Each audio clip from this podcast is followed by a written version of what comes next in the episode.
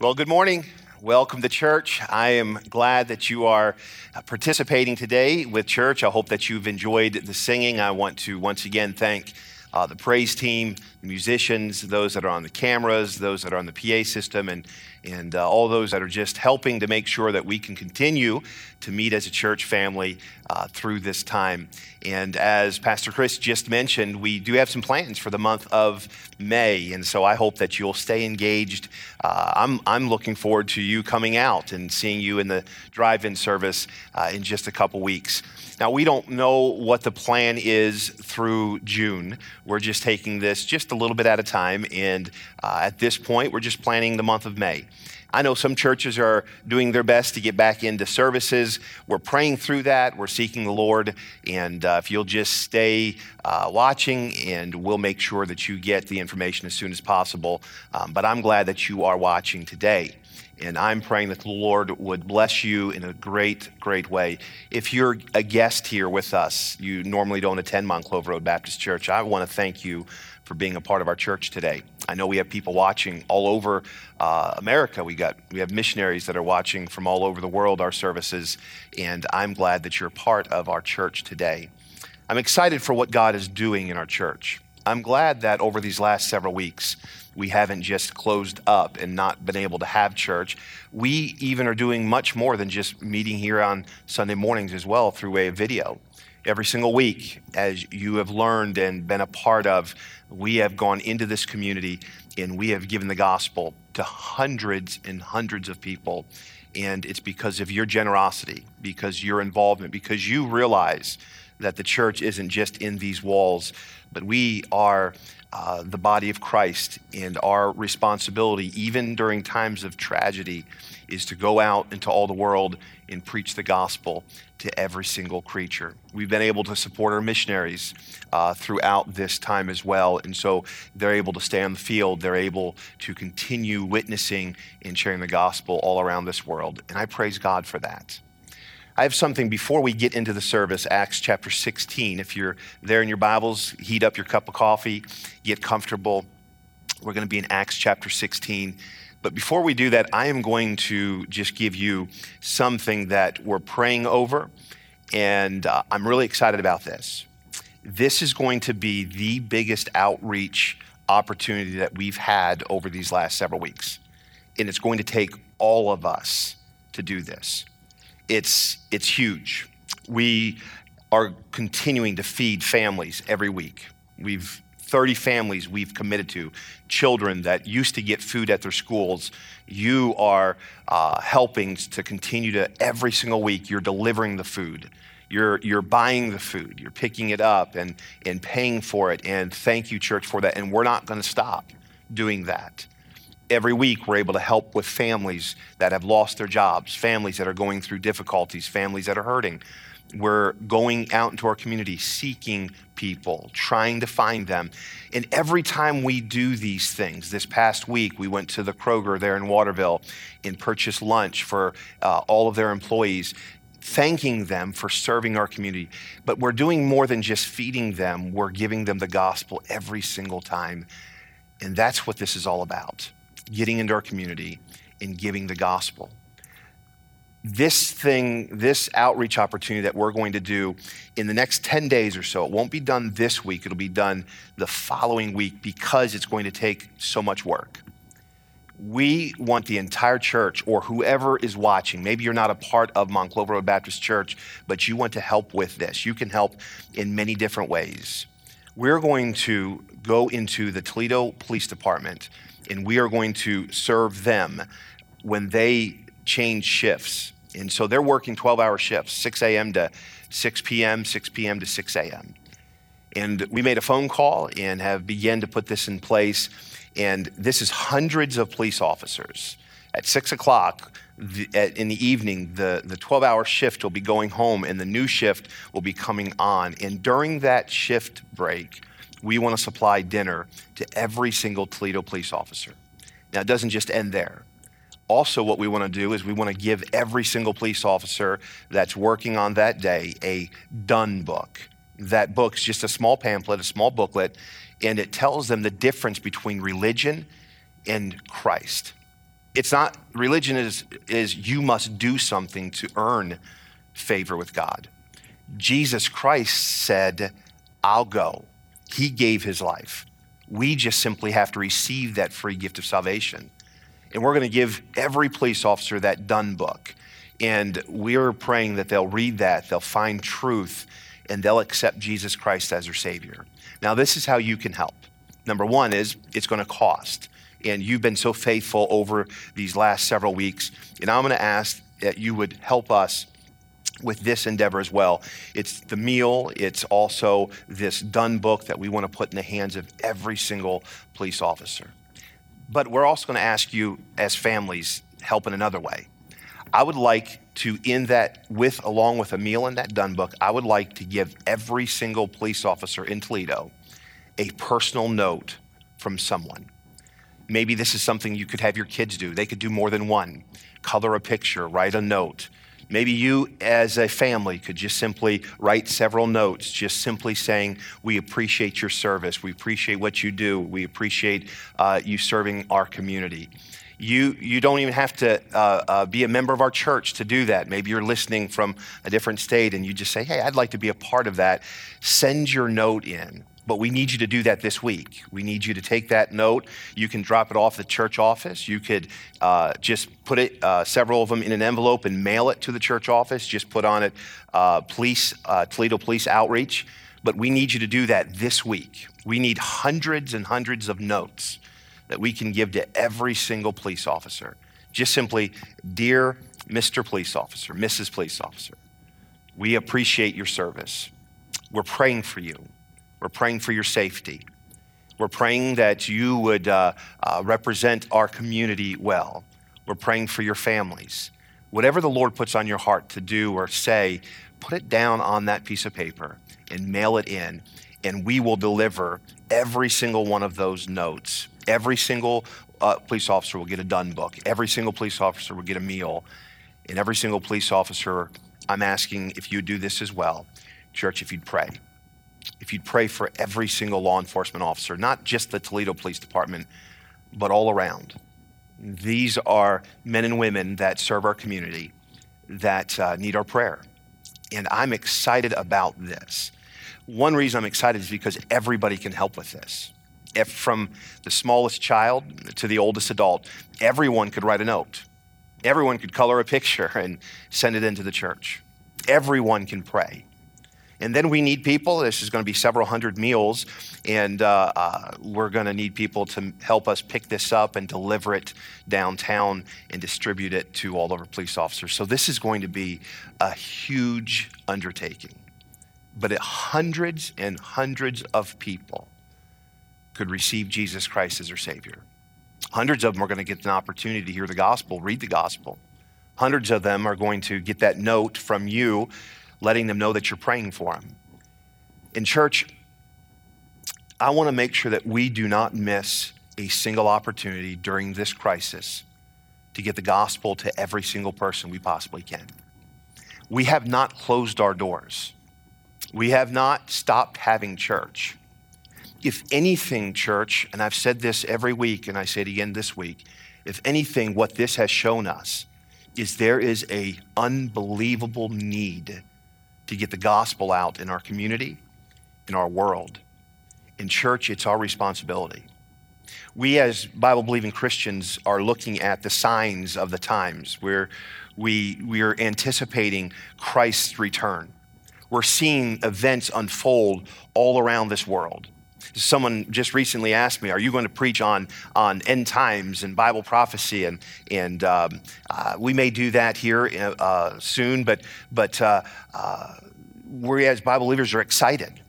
We we see things about the mark that they're placing on the hands and foreheads and, and the chips they're going to install in human bodies. And we think that's the that's the mark of the beast. And and for some, it excites us because we know that the Lord's going to return. We and we look for this one world currency. They they talk about uh, getting rid of the the, the uh, physical dollars and, and monetary system and going all digital. And and as Bible believers, that excites us because we know there's going to be a one world economy, a one world government, uh, an antichrist that's going to come in and, and rule all of that. We we hear of wars and we we see people even today crying for peace. And we know that there's going to be this great cry for peace, peace. peace, and the Antichrist is going to come and, and establish his authority and bring peace with Israel and with the world for those first three and a half years after Christ raptures his church. But also, church, I want you to realize this, and this is what ought to motivate us. We as Bible believers, we know the end. We know that Christ is going to come, that he's going to call us, his church, to heaven, and we are going to be with him for eternity, and that excites us. But I'll tell you something that ought to, while we're still here on this earth, motivate us. There's going to be human beings, people left here during the tribulation. God's wrath is going to be poured out upon mankind because of their sin. They say this, from greatest of rulers, the Bible tells us, to the to the poorest of poor, they're not going to be able to find hope during that time. The, that great tribulation, God pours his wrath out. They're going to cry out for the mountains to fall on them. They're going to they're going to want to die because it's going to be such a tragedy here upon this earth. If you think over the last several weeks, things have been bad. Imagine what the tribulation is going to be like. In church, that ought to motivate us. Yes, I'm excited that I know I'm going to be in heaven. But I know that people that I see every day that don't know Christ as their Savior, unless they trust Christ as their Savior, they will go through that dark, miserable, awful time here upon this earth. And I want them to know Christ. So why every week are we taking and feeding people? Why are we sacrificing income? Why are we taking so much time? Because it's our responsibility, church. It's what we're called to do. We're, we're called to bring hope to the hopeless. We're called to bring peace to those that are struggling. We're, we're called to, to, to, to take the gospel of Jesus Christ to a world that does not know Christ. And, and it starts right here in our community, right here in our backyard.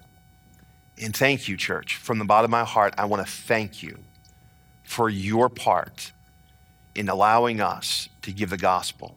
Every, every day, every other day at, at At most, we we get uh, letters and emails and people communicating with our church, thanking us for for helping. We've led people to Christ. I talked to a lady this just this past week who called, and we were able to help her. And she said, "You know, I've I've been away from the Lord, and and uh, I've not been following the Lord." She says, "But your care, your church's concern and care for me and my family during this time have caused me to realize that I've gotten away from the Lord, and I want to rededicate my life to serving the Lord." What a wonderful conversation that was. You're making a difference, church. I want to encourage you to continue. And so would you pray about this, this huge undertaking to meet every single Toledo police officer that we possibly can and give them the gospel of Jesus Christ. Would you help us? And please get those letters in. That's enough of that. Let's get into our Bible study here this morning. Acts chapter number sixteen. Acts chapter sixteen. And uh, we are going to pick up our reading in verse number eight. Verse number eight of Acts chapter sixteen. We're simply on Sunday mornings going through the book of Acts. We started in Acts chapter one, and it's been it's been a while, and our commitment is just to study verse by verse through the book of Acts. And it's so interesting as we're learning about the New Testament church, the first century church, as we're learning about Paul and Barnabas and Silas and now Timothy, as we're learning about the day of Pentecost and, and, and uh, that where Christians were first called Christians in Antioch, and their realizing their responsibility to get the gospel through the known world. We studied Paul's first missionary journey, and now we come to Paul's second missionary journey. And that's where we find ourselves in Acts chapter sixteen. It's interesting as we're watching and looking and reading and studying what happened some two thousand years ago. Isn't it so interesting that what we're learning applies to our life today? It, it helps us see our state and our place that we're in, and we can find help from God's word. God's word is a living book. It's alive. It's not just some ancient manuscript that all we do is read it to find history. We read it today to find hope for us. We read it today to find direction. And I'm really excited about what we're going to find in this passage of scripture today here as well. In verse number six of Acts chapter sixteen, now when they had gone throughout Phrygia and the region of Galatia and were forbidden of the Holy Ghost to preach the word in Asia, after they were come to Mysia, they essayed to go to uh, Bithynia, but the Spirit suffereth them not. And as they, passing by Mysia, came down to Troas, and a vision appeared to Paul in the night, and stood a, a man of Macedonia, and prayed him, saying, come over into Macedonia and help us. And after he had seen the vision, immediately we endeavored to go into Macedonia, assuredly uh, gathering that the Lord had called us for to preach the gospel unto them. Now, I've got a map I want to show you, just simply so you can understand what is happening in Paul's missionary journey.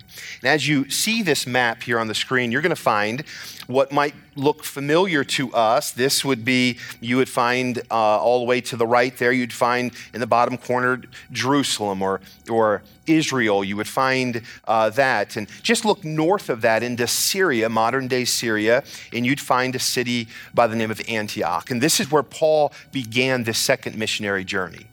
And as you follow this map, you'd see uh, Tarsus, and then you find in the beginning of this chapter where we find where Paul went to Derbe and Lystra, Iconium.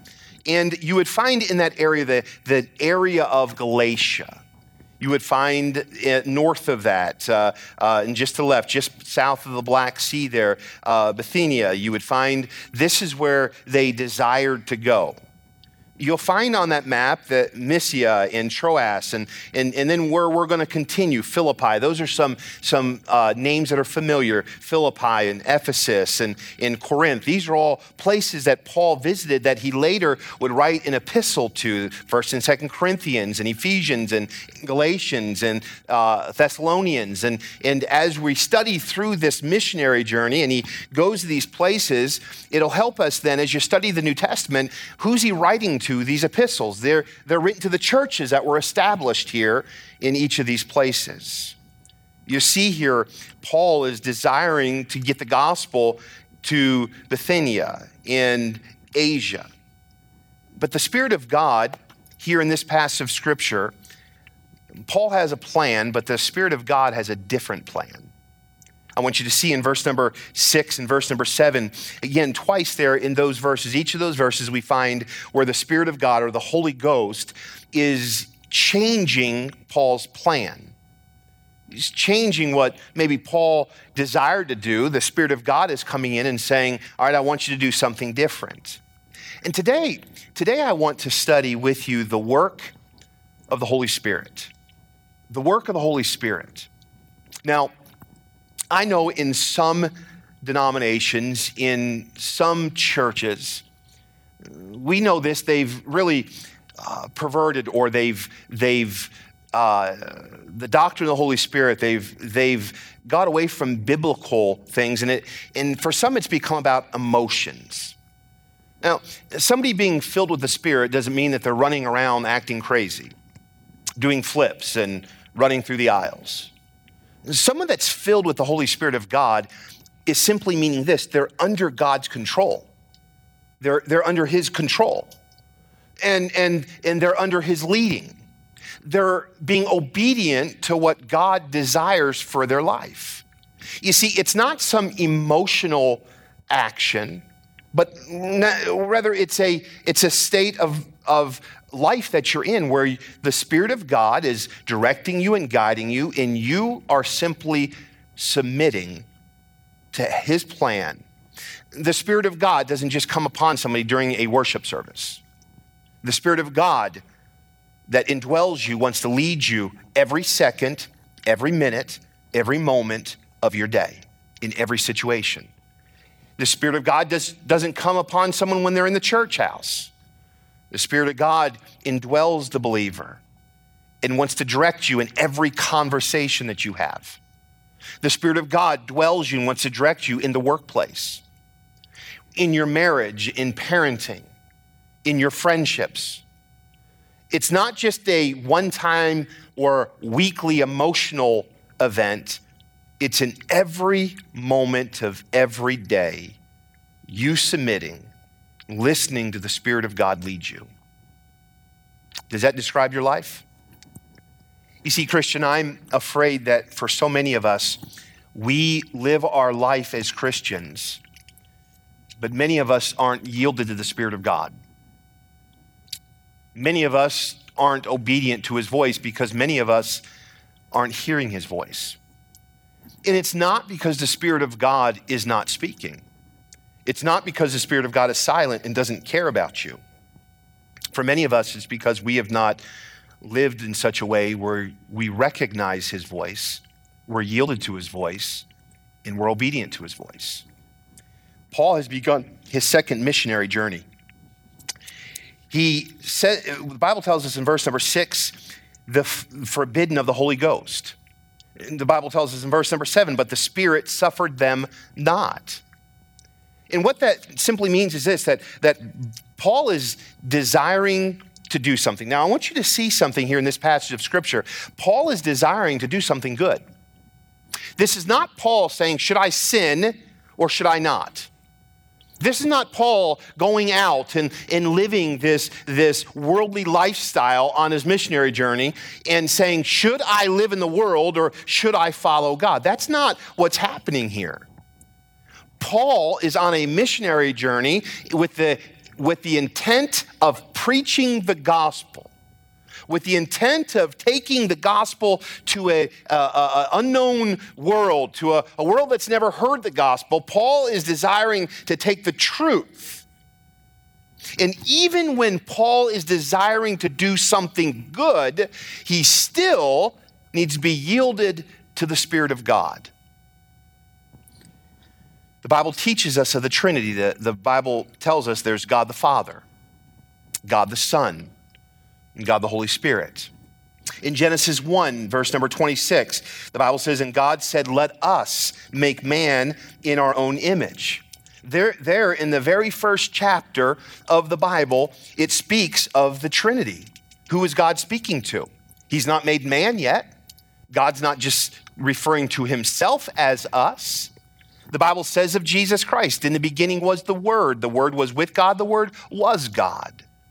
The Bible says that the, the Spirit of God came across the, the face of the earth when it was without form and void, and the Spirit of God moved upon the, the faces of the deep. That was the Spirit of God. We find all the way back in the beginning. You see, the Spirit of God was not something that was created in the New Testament.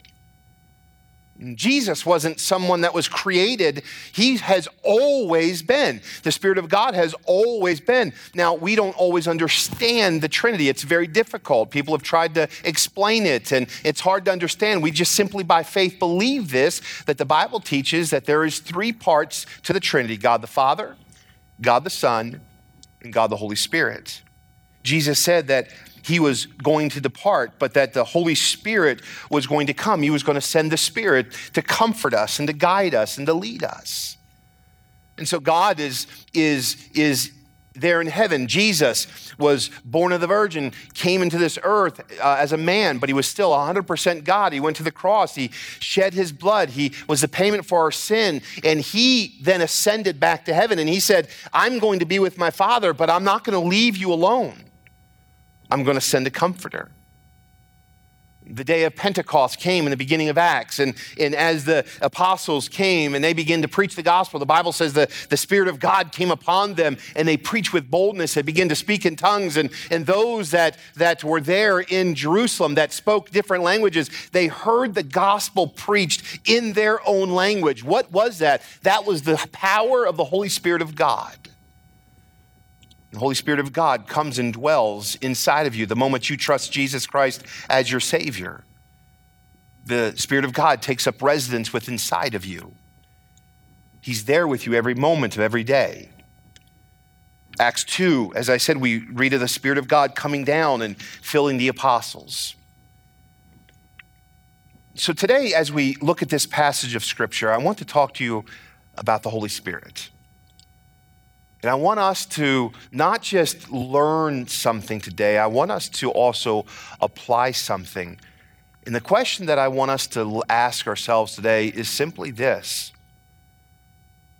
Is the Holy Spirit of God speaking to you, and are you listening? Are you living your life as a Christian yielded to the Spirit of God? You say, am I to hear an audible voice? No, I...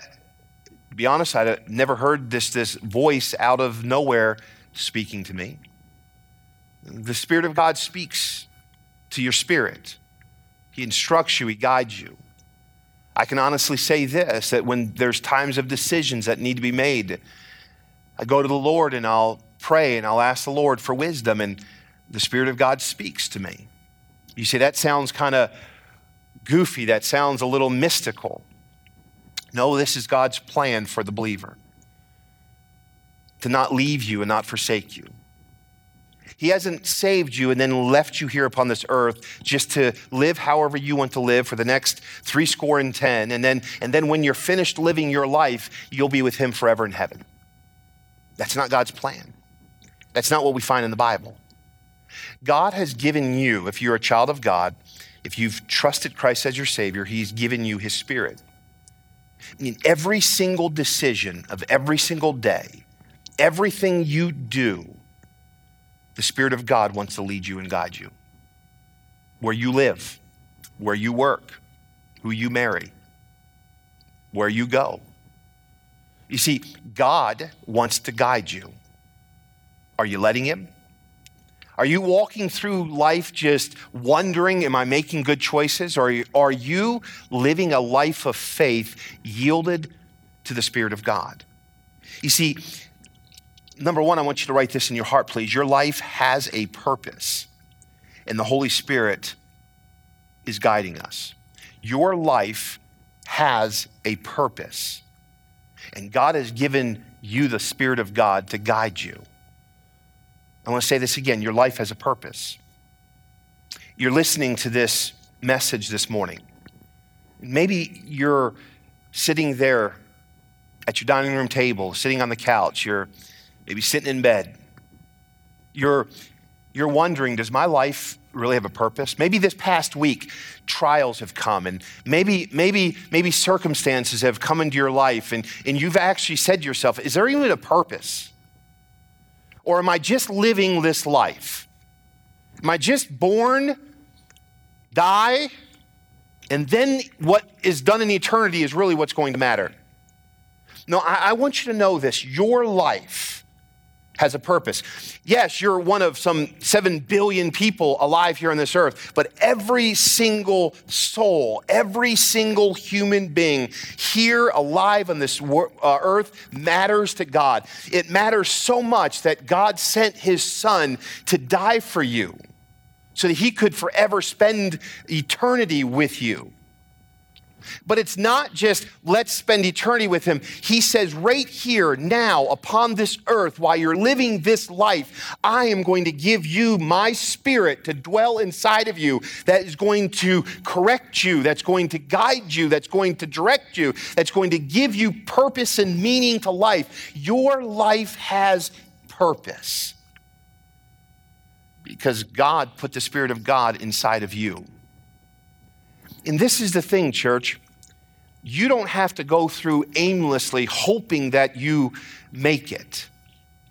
You don't have to go through wondering, is this what God desires? His Spirit will lead you. His Spirit will guide you. Paul and Silas and Timothy now is, is attached to this, this group. And as they're going through, verse number six says, their desire was go up into Asia and preach the gospel, but the Holy Spirit said, I, I'm not going to have you do this. I'm not going to have you go in, in, into this area. Now, we don't know if it's for their protection. We don't know if, if uh, uh, necessarily why God was doing this. We just simply know that Paul and Silas and Timothy had a plan, and it was a good plan. But God had a different plan. You see, God's not going to just let you go through life hoping you made a good choice. The Spirit of God is going to help you, direct you, and show you what a good choice actually is. This missionary journey, it wasn't man's idea. It wasn't just Paul and Silas saying, we've got nothing else to do, let's just go do good. No, this was God's idea. This was God's plan, and he was using Paul and Silas to accomplish his will. And every day you wake up, it isn't just your idea of what you're going to do. God has a plan. Listen to me, believer. Right today, this day, God has a plan for your life. There's something he desires for you to do. There's something he wants from you. There's a way he wants you to live.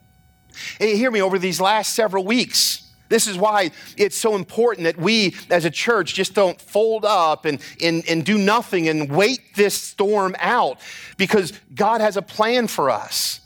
Every single person that, that uh, have, has received the gospel and heard the gospel over these last several weeks, it's because of God's plan.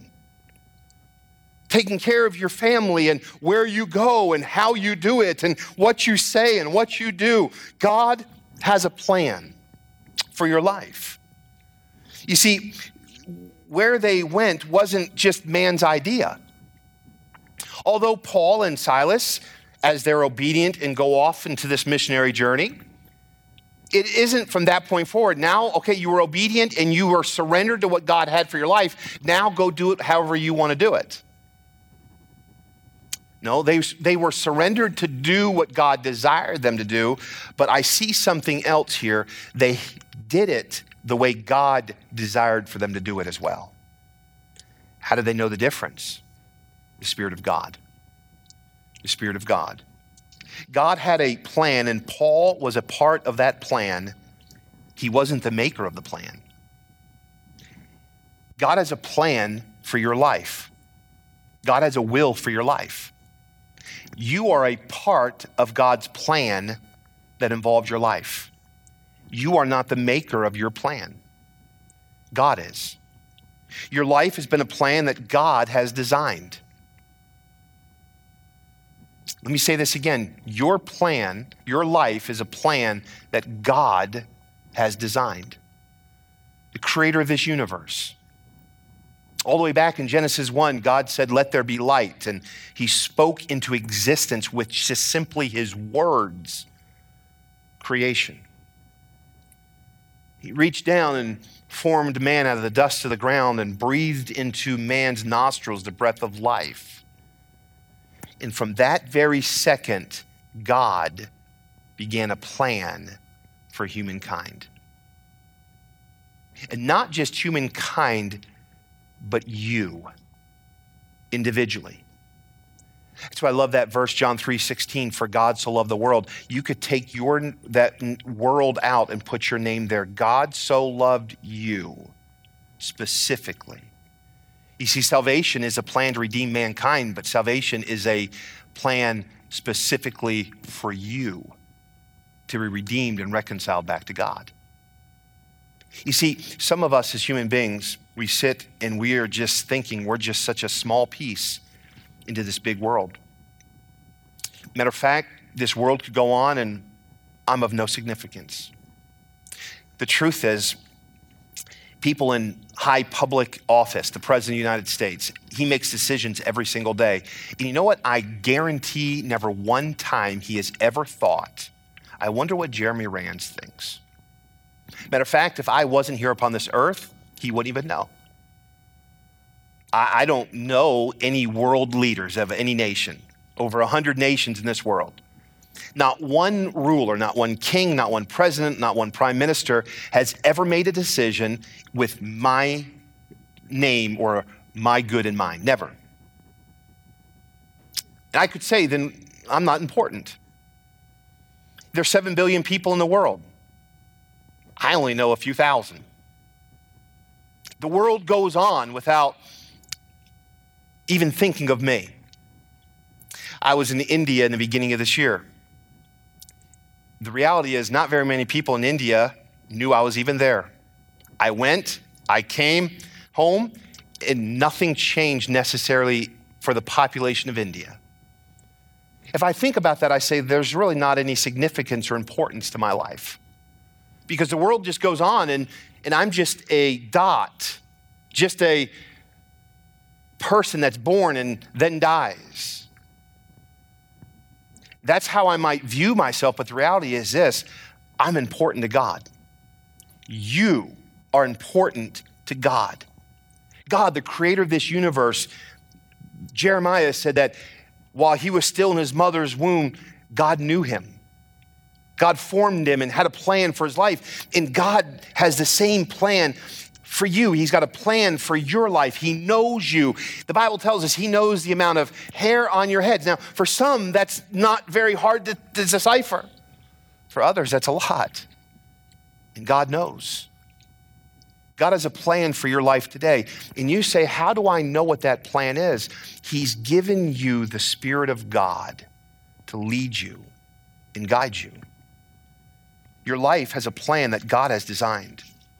Where you work, it's important to God. You don't just look at the ads and say, all right, where do I want to work today? No, where God has you, he has you there for a specific reason. But see, when we lose sight of the reason why God has us there, when we lose sight of the purpose why God has us there, we can get frustrated. We can look at the money we make or don't make. We can look at the hours we work or aren't able to work. We look at the people we work with or those that we wish we didn't work with. We start looking at circumstances surrounding us instead of realizing that God has placed you there because he has a plan for your life. And hear me, Christian, when we step out from the plan that God has and we begin to make decisions based upon our feelings and emotion, emotions, we find ourselves in a difficult place. We find ourselves getting discouraged. We find ourselves getting depressed. We find ourselves getting, getting upset with the situations we find ourselves in. Instead of realizing this, that God has a plan. He has you where he desires you. He's given you the Spirit of God to lead you, direct you, and guide you. Instead of looking at the circumstances of life, we've got to understand our responsibility is simply being yielded to the Spirit of God and his voice. I believe this is why Paul, as we study through this second missionary journey, Paul has a plan. I'm going to go. The Spirit of God says, no, you're not. Paul says, okay. Paul then says, we're going to do this. And the Spirit of God says, no, I'm going to forbid you from doing that as well. And Paul and Silas, okay. And that's why Paul can find himself being stoned. And realize this, I'm in the will of God.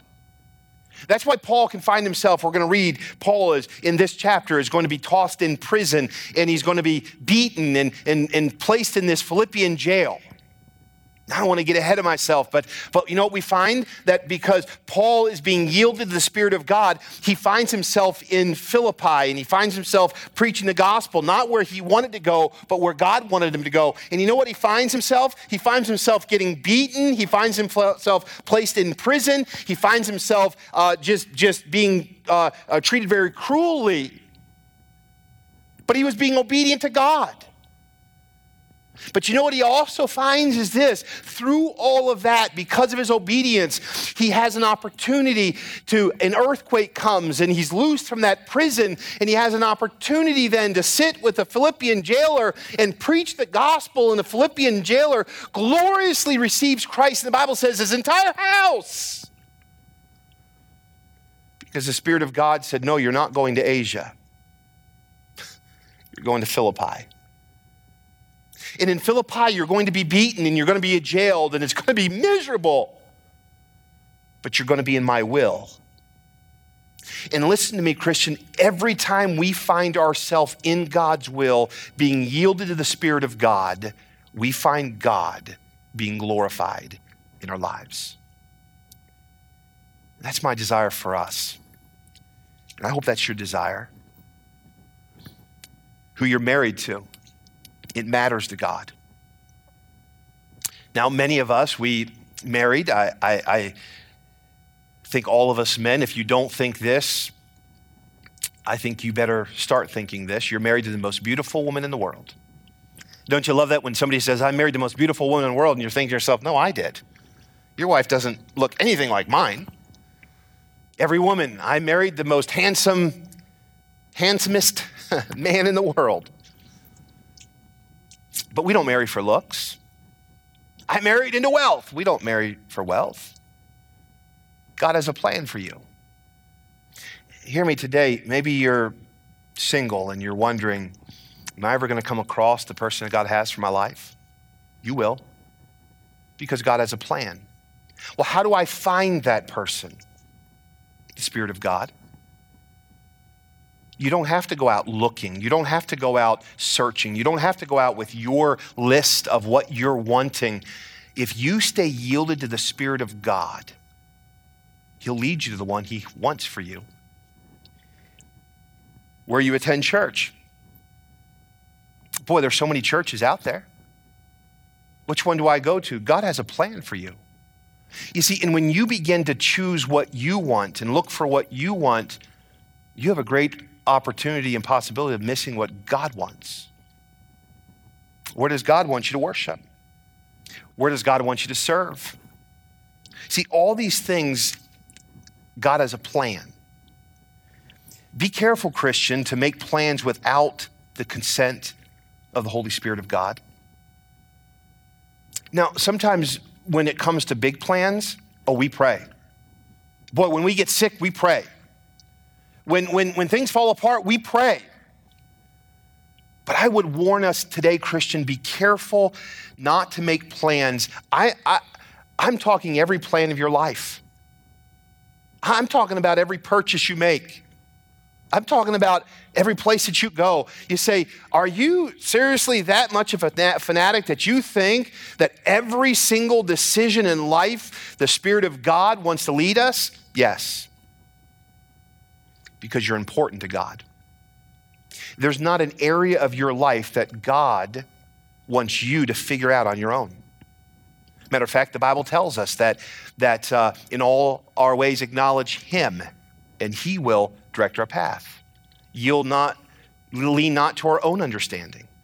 You see, I have an understanding in every area of life. My life experiences, the things I read, the people I know, places I've been, the family I was raised in. I, I take all of that and it becomes my reasoning, my understanding. And I'm, I'm fearful, Christian, that many of us make decisions in our life because of our upbringing, because of the things that we've read, because of the friends we associate with, because of the places we have introduced to our lives. And I want you to understand something this morning. That is your own understanding. And, and the Bible says, lean not unto your own understanding. Don't make decisions just because that's your D N A. That's who you are. That's who your parents were. That's the way I was raised. That's, that's how I just am. That, that's not how we're to do life. We're to put that away and realize this. In all thy ways acknowledge him, and he will direct your path. Listen to me, if all you needed was life experience and things you've read and places you've been and the friends you associate with, you wouldn't need the Spirit of God.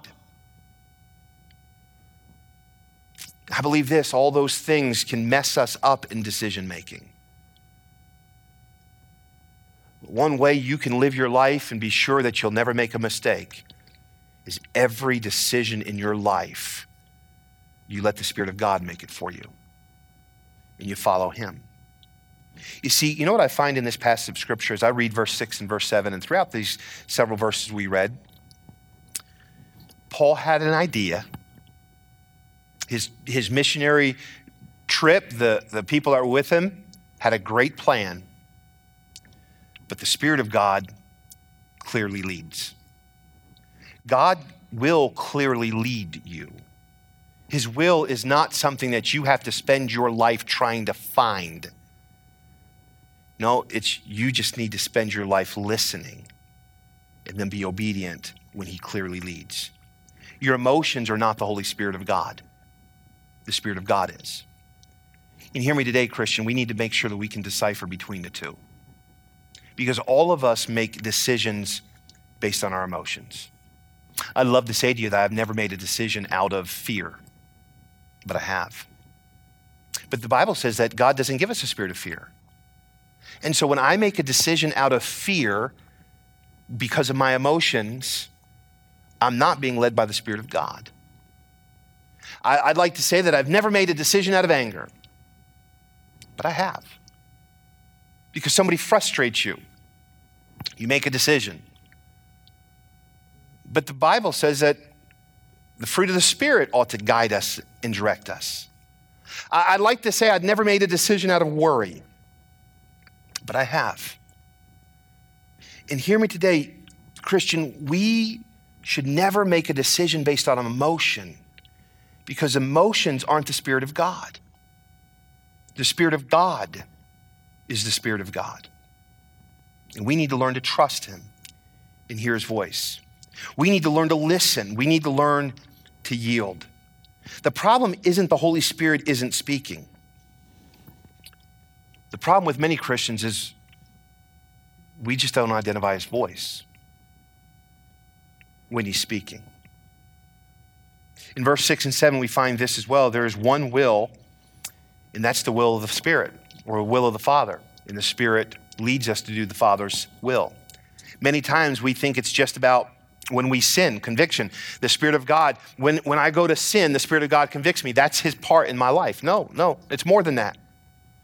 It's it, it, when I go to, to consume this, or I go to uh, uh, the lust of my flesh, or I, I go to look at that, and the Spirit says, no, don't do that. That's how many Christians view the Spirit of God in their life. The Spirit of God just tells me not to do something. The Spirit of God convicts me when I sin. When I go to do something bad, oh, the Spirit of God gets all over me. Hear me, if that's the only time the Spirit is le- uh, speaking to you, you're not listening.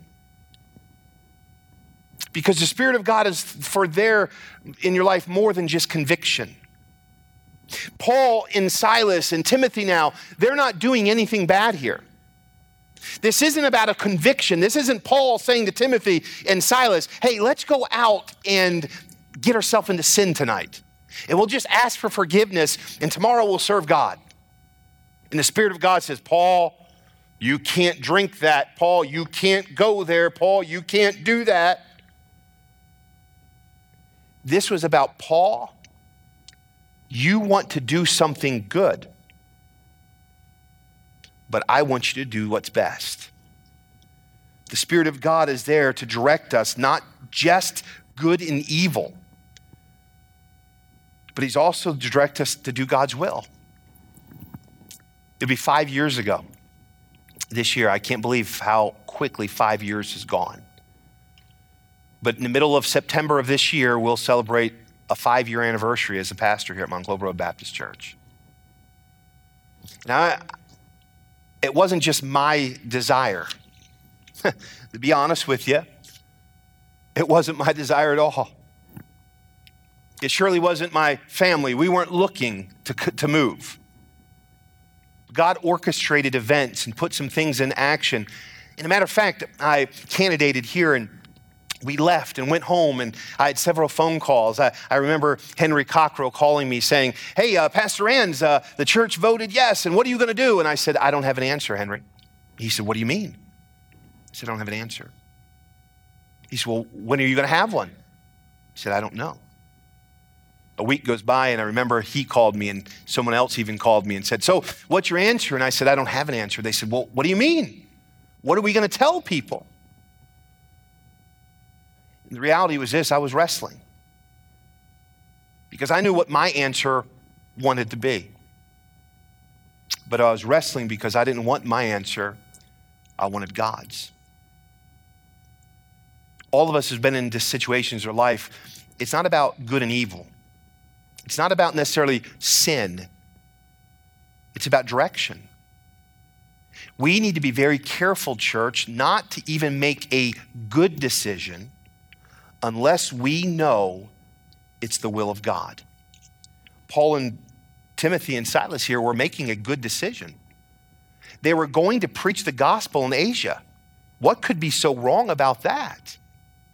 It only became wrong when it became not the will that God had for their life. You see, some of you today might be considering something good. You can't find the bad in it. It's not a sinful thing. But what you've got to do is realize this, the Spirit of God has an answer. And it isn't about you weighing out the good and the bad, you weighing out what you want and, and, and saying, hey, there's nothing wrong with this, it must be okay. Even if it's good, if it's not of God, it's wrong. How do we know? We've got to listen to the voice of God. Is there anything wrong with preaching in Asia? No. But when the Spirit of God says no, it becomes wrong.